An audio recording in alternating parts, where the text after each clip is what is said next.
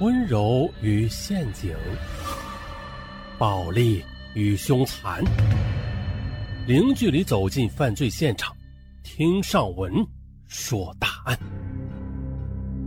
本节目由喜马拉雅独家播出。这是一个与死囚的约会，一个杀人犯的心路历程。一天，浴室民警范伟来找我，哎，林松啊，他执意说要见见你这位公安记者。林松其人，我还是有印象的。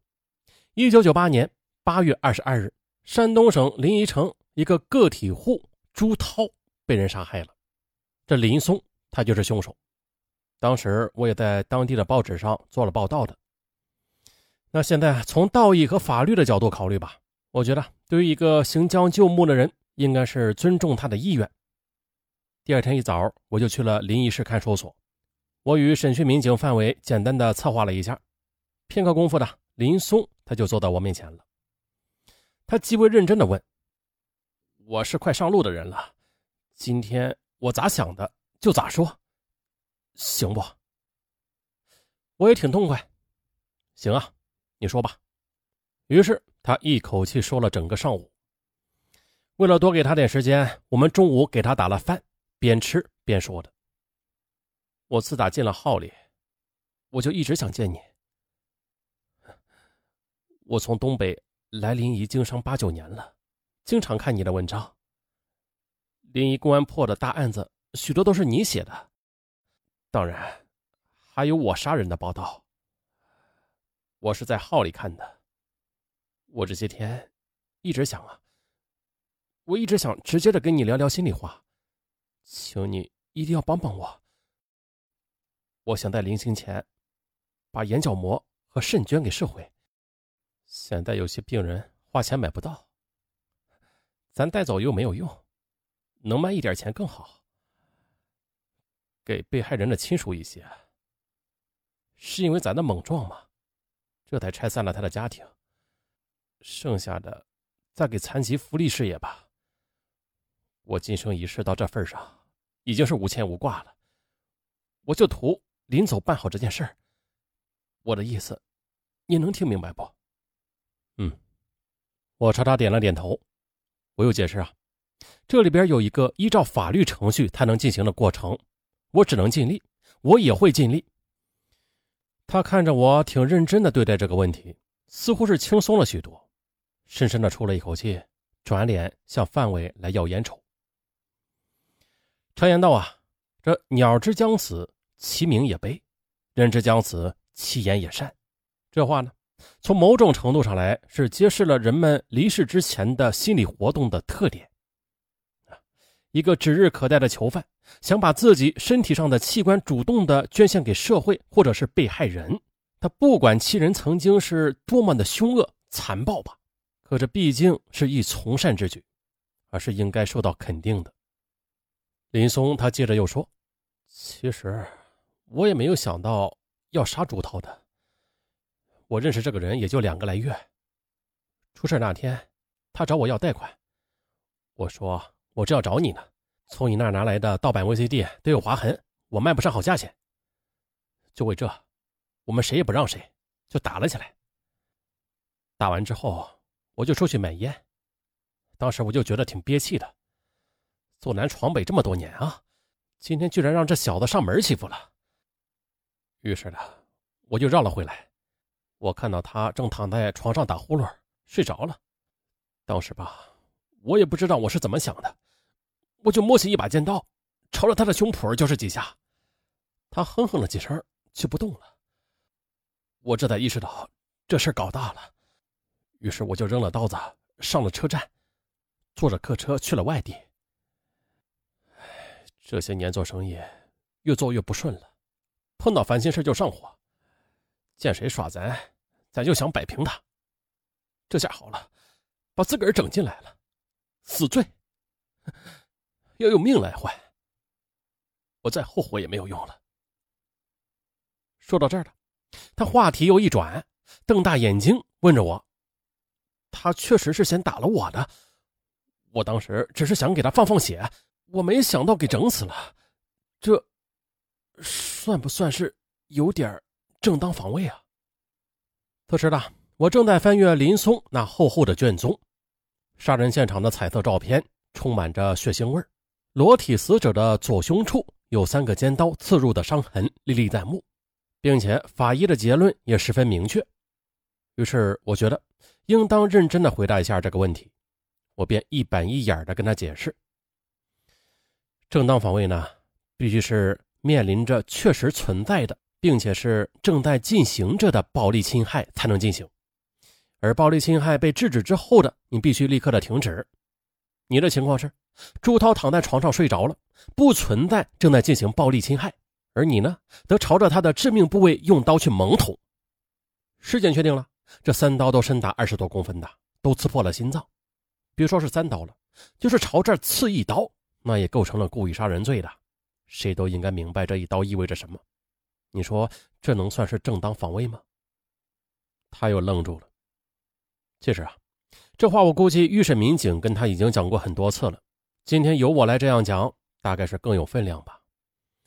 但是他那闪现出一丝复杂的思绪的眼神告诉了我，林松的求生欲望很强烈，他要竭力地抓住每一个机会做最后的努力。其实他自己也感到自己的辩解太苍白了，他垂下了脑袋，用戴着手铐的双手下意识地触摸了衣服上的纽扣。而其实呢，卷宗中的确凿证据，他还证实了林松不仅杀人，而且还涉嫌重伤害、盗窃、绑架等犯罪的。我让他谈谈这些作案的过程，以此进一步的审视他的犯罪特点和认罪程度。啊，是这样的，前年我到江苏信宜市帮别人要贷款，去后那家人挺硬的，说你来了没有用，我现在没有钱。我一听就来了气儿嘛，把他几岁的孩子一把就抓起来塞进了大提包里。我当时说，今儿个我只问一声，钱到底给不给？那家人就吓懵了，一下子就把钱全给了。你这是帮人追贷款吗？你这不是绑架犯罪吗？不这样的话，我要不来钱呢。你不知道，生意人之间有些欠账是很难要的。我这受人之托，让咱们去跑一趟，要回来的话就提成百分之三十。要账这玩意儿最难了，你不心狠手辣，那谁会把钱扔给你啊？还有。就是那个伤害案，一九九八年的夏天，朋友托我到临沂市某厂家属院为他摆平一件事。进了那家，本来不想动手的，可是那家这两口子不会办事，又要报警又要动手打我，硬逼着我来了真的。我就摸出刀子捅了那个男的一刀，又给了他老婆一下，这不又伤了两个。我翻阅了一下被害人的法医鉴定，王某，男，利器刺入导致胃破裂，系重伤害；陈某，女，利器刺入导致结肠行肠破裂，系重伤害。我把这段念了一遍，而后又对林松讲啊，那就如你刚才自己讲的那样吧，你先后实施了杀人、重伤、绑架、盗窃等犯罪活动，涉罪之多，后果之重，那是不同一般的。可你呢？你的理由是把人杀了，那是因为被害人找上门来惹你发了火；把别人的孩子装进提包里恐吓，那是因为你不这样做你要不回钱来；持刀闯入人家把一对夫妇捅成重伤，是因为被害人要报警不会办事。那我问你吧，如此残暴的犯罪你却一概的归咎于被害人，是不是有点强盗逻辑了？对此林松无言以对，他沉默了许久。话题转移到了犯罪原因的方面，我要看看这林松他会对此做如何解释。说起这个，他侃侃而谈，果然的有一套自己的见解。经商，主要的原因就是经商，经商能让人荣华富贵，也能让人腐化堕落。有句话不是很形象吗？说男人有钱就变坏，女人变坏就有钱，都是和钱有关系。我呢，一九八二年就在东北做生意了，那时候挣钱确实太容易了，给饭店宾馆送食品添加剂和红白糖，我每天净挣好几千。我自个儿盖了漂亮的房子，高档摆设也是一应俱全，再后来又买了两辆机动车雇人送货。我年纪最轻，却在当地最富。人家给我说了对象，皮肤雪白，特漂亮。我那时不但能挣钱，还能顾家，那光景在当地可惹眼了。挣钱挣多了，我就挥金如土。在那个年代，大连宾馆的总统套间一夜一千四百元，我也敢住。一桌宴席好几千，我高兴了就摆上一桌，让朋友们乐一乐。人头马、茅台酒更是不在话下。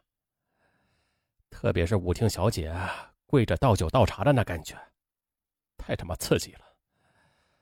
老板围着我转，不就是想赚钱吗？让你挣一点。小姐围着我转，那不就是想要捞一点吗？行，我就给你几张票子。就这样的。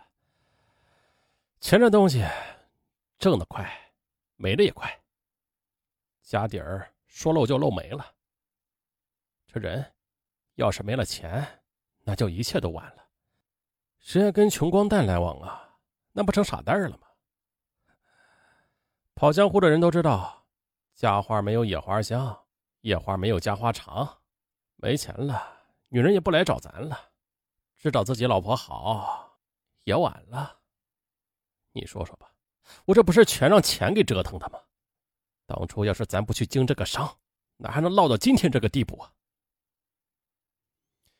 林松他还认为，环境、性格等因素也是在导致犯罪的方面起到了重要的作用。